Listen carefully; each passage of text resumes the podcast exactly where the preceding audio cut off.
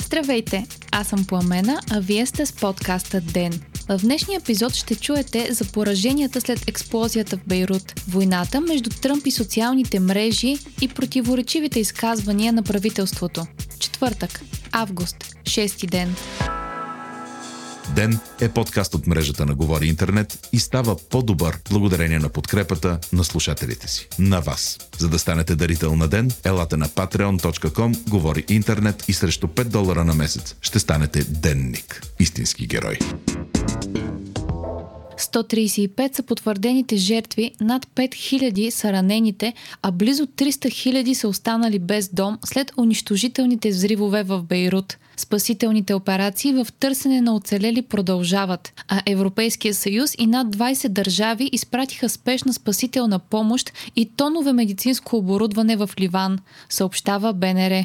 Въпреки обещанията на правителството, че ще разследва взрива и отговорните за него ще бъдат подведени под отговорност, за много от жителите на Бейрут трагедията е кулминация на години лошо управление и неглижиране на проблеми, пише Нью Йорк Таймс. Според говернатора на ливанската столица, щетите са на стойност 3 милиарда долара. Припомняме, че според ливанското правителство, източника на взрива са 2750 тона амониев нитрат, експлозивен химикал, който често се използва като тор, а понякога и за направата на бомби. Тоновете амониев нитрат са били конфискувани от изоставен кораб, собственост на руски гражданин, през 2014 година и от тогава стоят в складове на пристанището на Бейрут. В последните 6 години данни от съдилищата показват, че високопоставени служители на митницата са се опитвали многократно да премахнат опасното карго, но не са получили разрешение от съда – пише Нью Йорк Таймс. Въпреки международната помощ, притесненията за това как Ливан ще се справи с задълбочаващата се криза са огромни. Страната преминава през най-тежката си економическа криза от десетилетия. Валутата й е обесценена, има хиперинфлация, а през април Световната банка е отпуснала на Ливан заем от 120 милиона долара, за да подпомогне здравеопазването в страната. Войната между Тръмп и социалните мрежи Twitter и Facebook продължава. Facebook за първи път стигна до това да изтрие публикация на президента на САЩ. Причината – разпространяване на подвеждаща информация за новия коронавирус, съобщава Нью Йорк Таймс. Става въпрос за видео, в което Доналд Тръмп твърди, че децата са на практика иммунизирани срещу коронавируса. Социалната мрежа за първи път сваля изцяло публикация на президента. До сега само бяха отбелязвани като нарушаващи политиките на мрежата срещу дезинформация. Говорител на Фейсбук коментира ситуацията като каза, че видеото е съдържало неверни твърдения, че група от хора е иммунизирана срещу COVID-19, което на своя страна нарушава политиките на Фейсбук за разпространяване на вредна информация за коронавируса. Поддръжници на Тръмп разтълкуваха свалянето на публикацията като пореден ход на социалната мрежа, насочен срещу президента. Вчера и Твитър блокира публикацията на Тръмп с видеото, заявявайки, че то нарушава правилата им. Създателят на Фейсбук Марк Зукърбърг продължава да взема позиция, че социалната мрежа не трябва да ограничава свободата на словото и не трябва да бъде арбитър на истината. Тази позиция и отказът на Фейсбук да цензурира изказвания на Тръмп бяха извор на напрежение между служители на социалната мрежа и Фейсбук по време на протестите Black Lives Matter. 303 са новите случаи на COVID-19 в България при 5701 направени PCR теста. Починали са 9 души, излекуваните са 190, а тези настанени за болнично лечение са 872. Най-много новорегистрирани има в Благоевград – 97, следвано от Варна с 54 и Пловдив с 45 души. Големият брой новозаразени в област Благоевград се дължи на новооткрито огнище в шивашки цех в Разлог. Там 60 работници са дали положителни проби, а цехът е затворен за дезинфекция. Увеличават се и заразените медицински служители. Те са вече 717.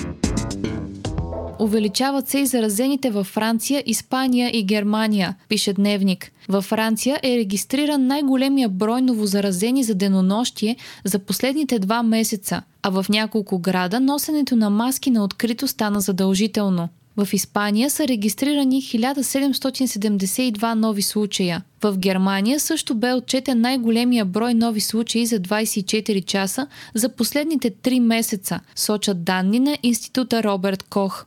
Вчера са регистрирани 1045 нови инфектирани, а институтът е описал ситуацията като будеща голямо безпокойство. Протестите у нас продължават, като трите възлови кръстовища в София все още са блокирани. На среща на съветът на управляващата коалиция, провела се тази сутрин, вице-премьерът Томислав Дончев говори за междинен вариант, представляващ оставка на правителството в края на месец септември. Тезата на Дончев беше, че този вариант ще позволи на Народното събрание да приеме всички важни закони. По-късно лидерът на НФСБ Валери Симеонов коментира пред нова телевизия, че правителството няма да подава оставка и ще продължи до редовните избори следващата пролет пролет, както и че министър-председател остава Бойко Борисов. Симеонов заяви, че няма други варианти пред нас, въпреки изказванията на премиера от вчерашната конференция на ГЕРБ, когато Борисов заяви готовността си да се оттегли като премиер. Симеонов отхвърли предложението на Томислав Дончев за оставка през септември.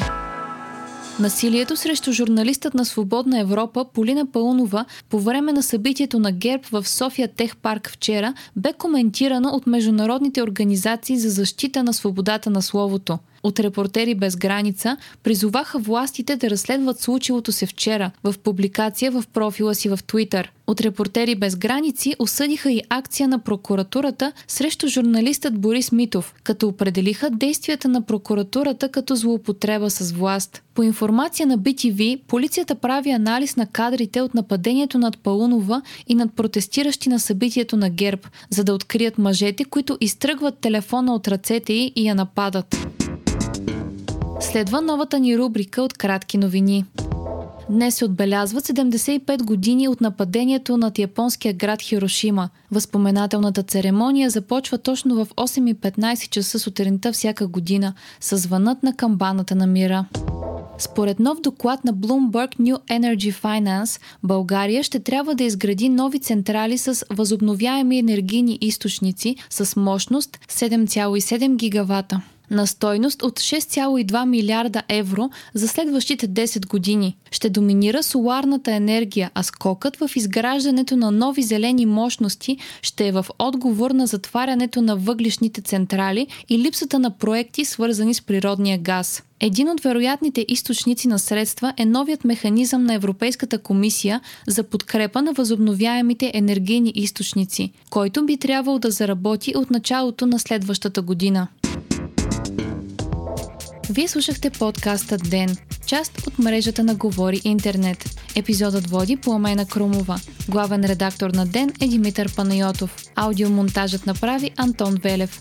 Ден е независима медия, която разчита на вас, слушателите си. Ако искате да ни подкрепите, можете да го направите, ставайки наш патрон в patreon.com. Говори интернет, избирайки опцията Денник. Срещу 5 долара на месец ни помагате да станем по-добри и получавате достъп до нас и цялото общество на Говори Интернет в Дискорд. Ако искате да не изпускате епизод на ден, не забравяйте да се абонирате в Spotify, Apple iTunes или другите подкаст приложения, които използвате.